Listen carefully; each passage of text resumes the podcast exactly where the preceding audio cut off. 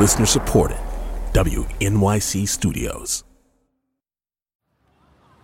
What is Stonewall? I've heard of it, but I don't know exactly what it is. I think maybe Is it some kind in of a rock? Jerusalem, the Stonewall where people come to cry. No, I thought it was a band. History, let me think. I don't remember. Is it a programming? Um, gay rights. The Stonewall Inn from 1969 riots. The start of the revolution. People died? Black transgender women were a big part of that. What is it? It's a bar here in the village where police raided it and the gays fought back. Yay!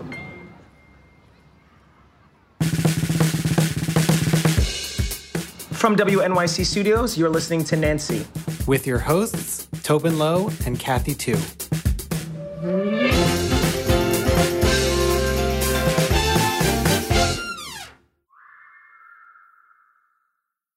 Okay, personally, in that montage, my favorite person was the one who said, Yay! Yeah, she's great. Yeah. I have to say, I feel for the people who got it wrong because if somebody came up to me and was like, What is this thing? I would be like, I don't know, Ulysses S. Grant? It's like your go to answer. Yeah. Yes. I love the person who said it was a programming Mhm. because what even is that? That's what I'm saying. That's absolutely what my brain would do. you know, I would misfire. Yeah, sure. Same.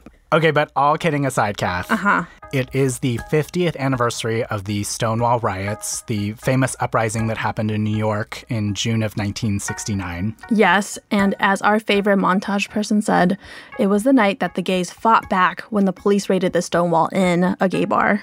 But, Kath, as you and I have talked about, other than like the very basic fact, you know, that there was an uprising and queer people fought the police, Mm-hmm. it's actually kind of hard to give a definitive account of Stonewall. Like who was there, what happened. There's just like a lot of conflicting stories. Right. Which, you know, is kind of to be expected for something that happened 50 years ago. For sure. But also, maybe there's something to be learned from all the different stories we tell about that night, which is why we've invited historian Marc Stein to the studio. Marc just published a book called The Stonewall Riots, a documentary history, where he sifted through a ton of different accounts of what happened at the Stonewall Inn on the night of the uprising and in the days that followed. And he's going to help us unpack some of these Stonewall myths. So let's welcome to the show Marc. Hello, Marc. Hey, Marc. Hello, thank you. So, Marc, in the sort of lore of what happened at Stonewall, there's a lot of, let's call them facts, um, that have been repeated again over and over again. So, we wanted to run a couple by you just to maybe do a little debunking. Um, and the first one we're going to start with is one that I hear a lot. And in fact, RuPaul actually just talked about it on this season of Drag Race and stated it as fact. Fed up with police harassment, the patrons of the Stonewall used their grief over Judy's death to rise up and fight back. And the gay liberation movement was born. Amen. Wow. Did Judy Garland's funeral actually spark the Stonewall riots? Well, of the 30 or so media accounts that I've reprinted in my book, there's one that mentions the connection to the Judy Garland funeral. So I, wouldn't say that there's no chance, but there's very little evidence from the time that that really played an instigating factor. The theory that I work with is actually uh, one that was invoked at the time by a few gay reporters, but was sort of lost as an explanation for what happened. And it drew on actually a very famous sociological theory about what causes revolutions. And it's a theory that says revolutions happen not when conditions are at their worst and not when conditions are slowly improving, but when a period of improvement in social conditions is followed by rapid reversal, disillusionment, and despair. And there had been improvements in social conditions in the second half of the 60s for LGBT people. Um, and then there's the election of Nixon in 68 and his inauguration in early 69. And then there's a series of police killings of gay men in New York and on the West Coast in the months leading up to the Stonewall riots. So I'd be more likely to, uh, I am more likely to argue that growing sense of disillusionment, despair, that that helped create the mood in the bar and on the streets during the riots. Hmm. So, what you're saying is most likely not Judy Garland's funeral. That's right. you very effectively boiled down my long, my long-winded answer. I could give you the five-word answers if you like on the other questions you're going to ask. Who exactly started the riot, if there's one person? Because I feel like I always hear that it was Marsha P. Johnson, the transgender activist. Well, I'm afraid I can't give a five word answer to that. so, to begin with, uh, two of the people who are very often credited with starting the riots, um, Marsha P. Johnson and Sylvia Rivera, very interesting, very complicated, and very important figures in the late 60s and early 70s in LGBT politics in New York. They themselves offered conflicting accounts about whether they were there when the riots started. And I think we have to begin with their own words. And I think more often than not, they did not indicate that they started the riots. I think there are more reliable accounts that single out Stormy DeLarverie, uh, often identified as biracial or African American, often identified as a butch lesbian.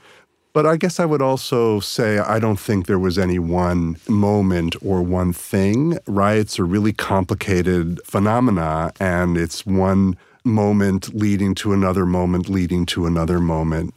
Well, I guess in talking about how violent it got or how serious the riots were, you know, I've sometimes heard that like a Molotov cocktail was thrown at the cops to ignite the riots. I don't even know what a Molotov cocktail is. It's the cloth doused in like gasoline in a bottle that you light on fire and throw. Oh. So, was there even a Molotov cocktail involved? well, that I can't uh, confirm or deny. um, Tell us we, how many um, there were. there are certainly reports that when the police got trapped inside the bar, that there were all sorts of objects being thrown at the Stonewall Inn. So coins were being thrown, anything people could find on the street, bricks. Uh, and then there was apparently an attempt to light the bar on fire. The account that I recall is one that says that uh, lighter fluid was squirted on the building and someone tried to light a match. Mm, and then the gotcha. police inside were trying to use uh, water hoses to prevent the fire from starting. Okay, so a lot of people say that Stonewall is what kicked off the gay liberation movement. Right. Um, is this true? Well, I think many of us who study queer history uh, are really working against the popular myth that the LGBT movement began at Stonewall it's pretty well established now that the movement began 20 years earlier. And historians have now documented more than 30 LGBT protests, demonstrations, sit ins, even riots before the Stonewall riots. Those activists saw themselves as part of the revolutionary movement of movements. They were aligned with the Black Panthers and with the counterculture and the sexual revolution and with women's liberation. They participated in anti war activism. So that was all beginning to happen in the months leading up to Stonewall. Why Stonewall of all the queer events in America's history? Why is that the most pivotal? I think it partly was the level of violence on the street, the length of the riots, the fact that it played out over several days, the number of people involved. But ultimately, I think really what made Stonewall so central in the way we imagine queer and trans history is what happened afterwards. The fact that it led to mass mobilization, social diversification, political radicalization, and then the decision to start commemorating the riots one year later um, that really built into the pride parades and marches and protests that now have been going on for five decades. Bark, thank you so much for talking to us. Happy to be here. As Marc said, the Stonewall riots 50 years ago led to a pride parade the following year that laid the groundwork for even more marches and queer activism and protests. One of the groups leading the charge was called the Gay Liberation Front. Karla Jay was a leader in that group and the first woman to be chair. But before the uprising, she was just a 22 year old living in New York who wanted a safe place to hang out with her friends and be herself. The bars were oppressive. Mm. And we went there because we were grateful to be there. to have a place to go, and there was no place except the bar to go. Other lesbians in bars, they trained you. You know, when I was a baby dyke and I went into a bar, I was told, look, you see over there, if the police come in, there are lights that are going to go on. They're, they're red or they're white, they're going to flash. If those lights flash and you're dancing with somebody, stop dancing. It was illegal to dance with someone of the same sex. If you're wearing, um, you know, a tie, pull it off. Get rid of that thing. So they taught me to count before I went to the bar because you had to wear three pieces of women's clothing. But in 1969, if you were wearing a pair of jeans and it zipped up the front, those were men's pants. So if the police came in and they saw a fly in the front, the police would then pull you into the bathroom and strip you to see whether or not you had three pieces somewhere. Wow. Do you remember where you were when you first heard that the Stonewall riots were happening? Yes, I, I think I'm the only lesbian in New York who was not in the Stonewall or gay man. I, was not there. I, I usually on a Saturday night I went to the movies, Mm-hmm. and um, it, was much cheaper than going to the bars on Saturday night. So my choice was the double feature. And the next morning I heard about the Stonewall uprising on the radio, and I, I was amazed that people had resisted, hmm. but I didn't know where it would go. I mean, I didn't have a crystal ball. I thought, well, the 4th of July is coming. All the gay men I know, they'll go off to Fire Island, and that will be that, won't it? But it didn't. You went the second night to sort of check it out and see what was happening. What what was the scene like when you got there? I, I went down to the Stonewall to see what was happening, like everybody else. I got off, and there were police barricades on the streets around the Stonewall. And mostly the people were on the side streets over by Waverly and Perry off the square. And people were yelling and shouting, and you couldn't get in front of the Stonewall. But it was the Gay Liberation Front that changed everything. The fact that we organized, that we commemorated the Stonewall Uprising with a march, that we decided we weren't going to take this garbage anymore from the police, that we weren't going to be treated in this fashion again. Yeah. We didn't always get along, Yeah. but we decided that we could share a goal. Yeah. We could share this goal of changing the world, that the world had to change, that we couldn't go on being in bars where any minute the police were going to come in and ruin our lives. Can you describe what the scene was like in those early meetings and what were those conversations like about trying to get organized? Someone chaired each meeting, but we sat there and mostly we screamed at each other. And uh, so we had equal opportunity screaming in there. And we very quickly divided into what we called cells. And the cells then got the work done. So, in addition to the Aquarian cell, which organized social activities, we had um, some political cells which organized demonstrations. Hmm. Um, you referenced that there was in those early meetings a lot of screaming. What? Why screaming, and what was it about? You know, when you look at our community, I mean, this is really our issue now, and we still have the same issues today. If you look at the LGBTQA plus plus plus community, what do we really have in common? Hmm. We have in common that those bigots out there hate us all the same way. They don't see us as different people. They think we're all these reprehensible queers that they hate. And when you get down to the root of that, that held us together, but it also made people angry. Um, you know, the trans people, the people of color, uh, the women, the bisexuals, these people all felt that their voices were not being heard in the Gay Liberation Front. Hmm. And the more their voices could not be heard, the louder they shouted. Amid sort of like the disagreements and trying to get organized and that sort of thing, what do you think the group did well or right?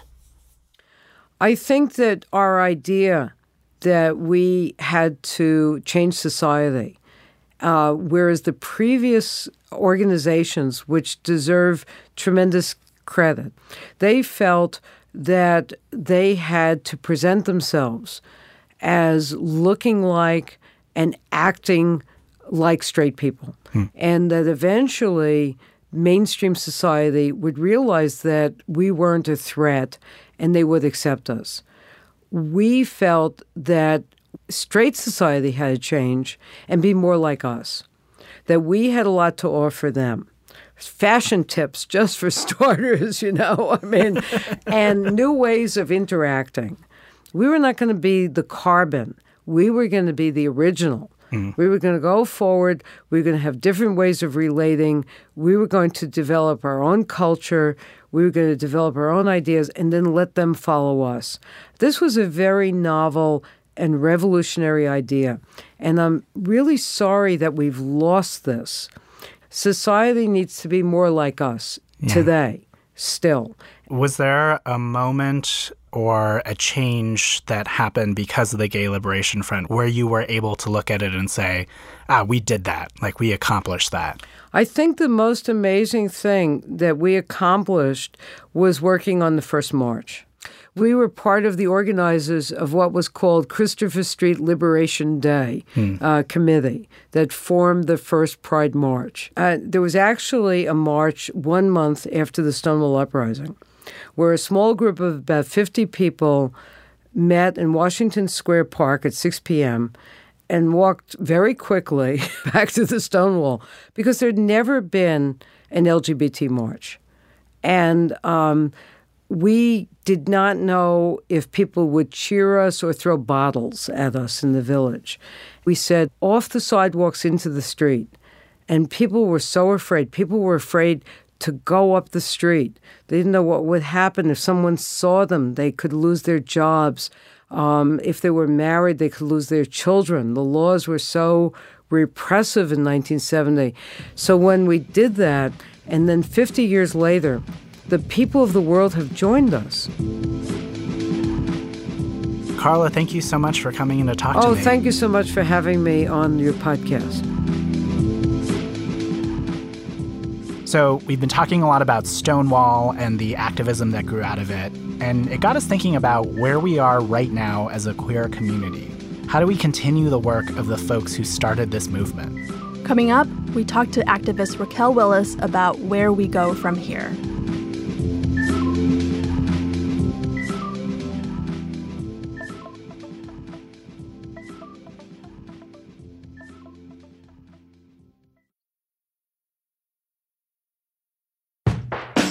So, Kath, Mhm. we're at this 50th anniversary moment of Stonewall. We're celebrating Pride Month. And a thing you and I have talked a lot about is this feeling of like conflict. Because, you know, Pride grew out of a riot and activism and this feeling of rebellion. And so to see Pride now. With all the parties and parades and like glitter. Yes. Why must there be so much glitter? Yeah, yeah, there's a lot of glitter. I feel very complicated about it because I want to be able to celebrate, but how do I square that with also really feeling like a lot of stuff right now is just not great for queer people? Totally. And this came up in a recent op ed that Raquel Willis wrote for Out Magazine. You mean the one called Pride Month is a Disgrace? Yes, yes. Well, the official title is 50 Years Later Pride Month is a Disgrace to Our Ancestors. And in it, she writes With the power and resources that have been accrued in the last 50 years, none of us should be suffering, especially not the Sylvias and Marshas of today. The riots never actually ended. Let's ensure that one day they actually do. Raquel is the executive editor at Out, but she's also been a major leader for queer and trans rights. She spoke at the Women's March in DC back in 2017. She's also started a project for the Transgender Law Center called Black Trans Circle. It focuses on providing resources for Black trans women. So, like, she's been out there really doing the work. We wanted to talk to her about where pride has maybe lost its way and how to fix it. So she came into the studio and we started by asking if she's always been so willing to call things out. When I was growing up, I mean, my dad was very traditional, you know, masculine Southern man. And so a lot of times, if he said something, that was it. And you just wouldn't challenge him on it, even though you knew it was like incorrect or wrong. I was like probably like five. And I told my mom, I was like, you know, you don't have to do this this way because he says that. You know, my mom was just like, you just have to pick your battles and da da da da. And I didn't get it at the time, right? Because I was like, well, we have to fight every battle. I think I still try to fight every battle. I'm exhausted. Same. Hard, same. So, yeah, Raquel has never been afraid to stand up and speak her mind. She told us she's inspired by the Stonewall veterans she's had a chance to interview over the years, like Miss Major, a black trans activist who was on the front lines of the Stonewall uprising and helped to usher in the modern day trans movement her talking about how the um, police were out there, you know, like a line of like stormtroopers, mm. and how every time they would try to get up if they were knocked down, it was like a tidal wave crashing into a city. That image is so different from this kind of rainbow glitter filled image that we have of pride. From all your conversations, is there like a certain type of activism that you think is more effective than others?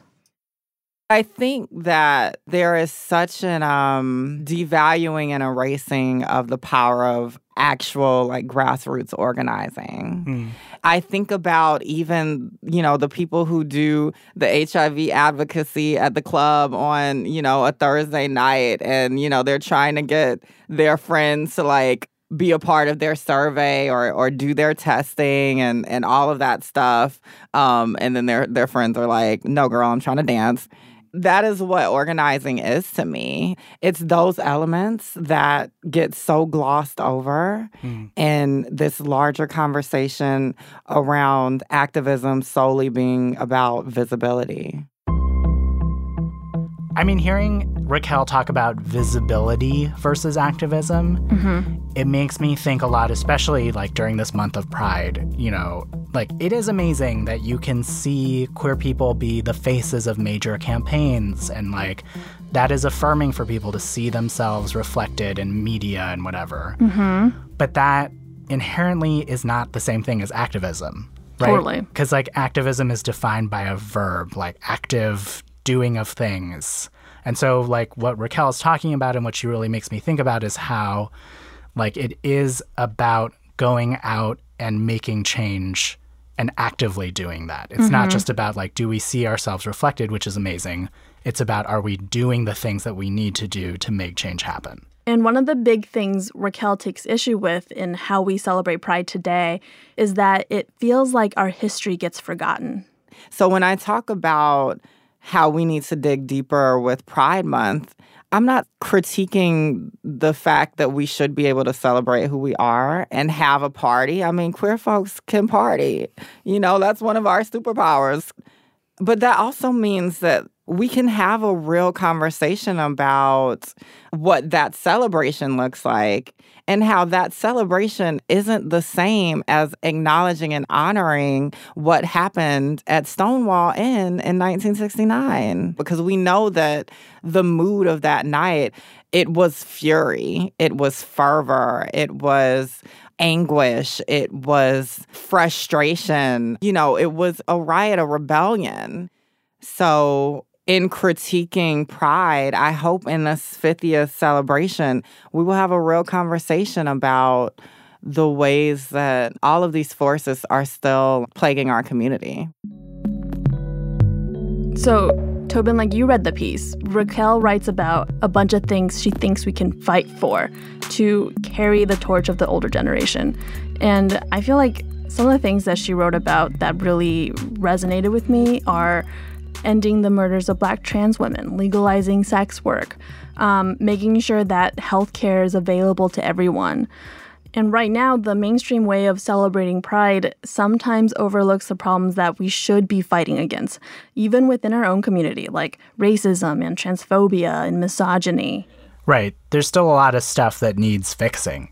So we asked Raquel what she thinks this movement should look like in 50 years. Like, what is the goal? I hope I'm obsolete in the future. Hmm. What do you mean by obsolete?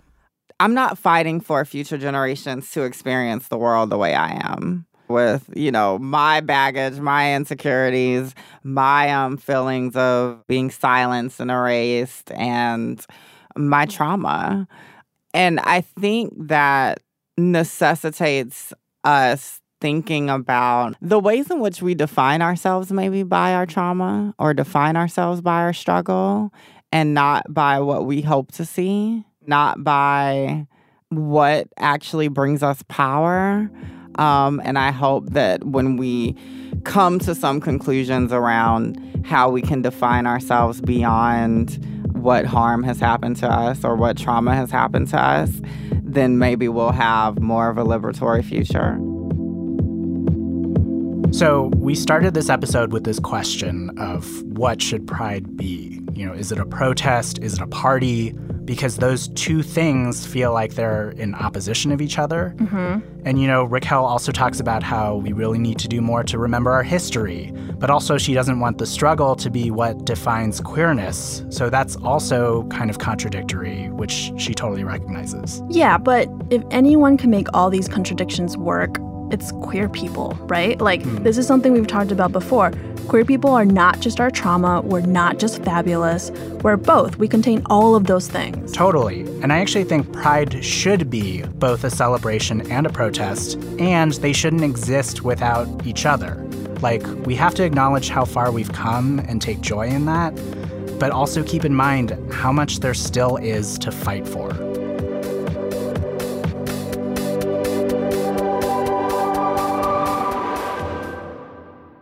All right, that's the show. And Tobin, you know what else it is? It's the end of Nancy season four. That's right. It's a wrap, people. We've put out a story every week since September, and now it is time to take a break.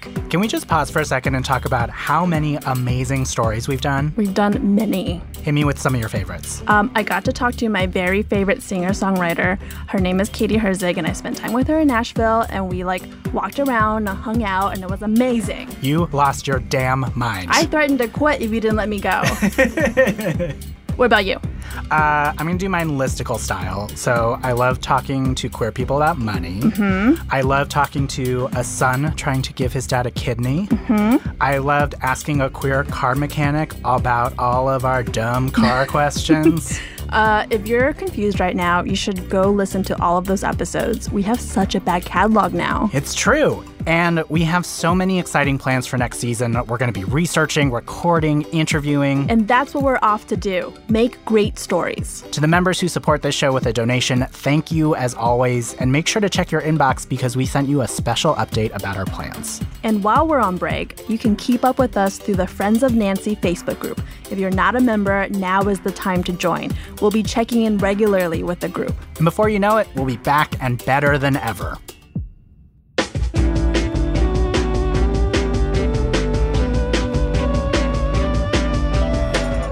Okay, our producer, Zakiya Gibbons, production fellow, Temi Fagbenle, editor, Stephanie Joyce, sound designer, Jeremy Bloom, executive producer, Paula Szuchman. I'm Kathy Tu. I'm Tobin Low. And Nancy is a production of WNYC Studios.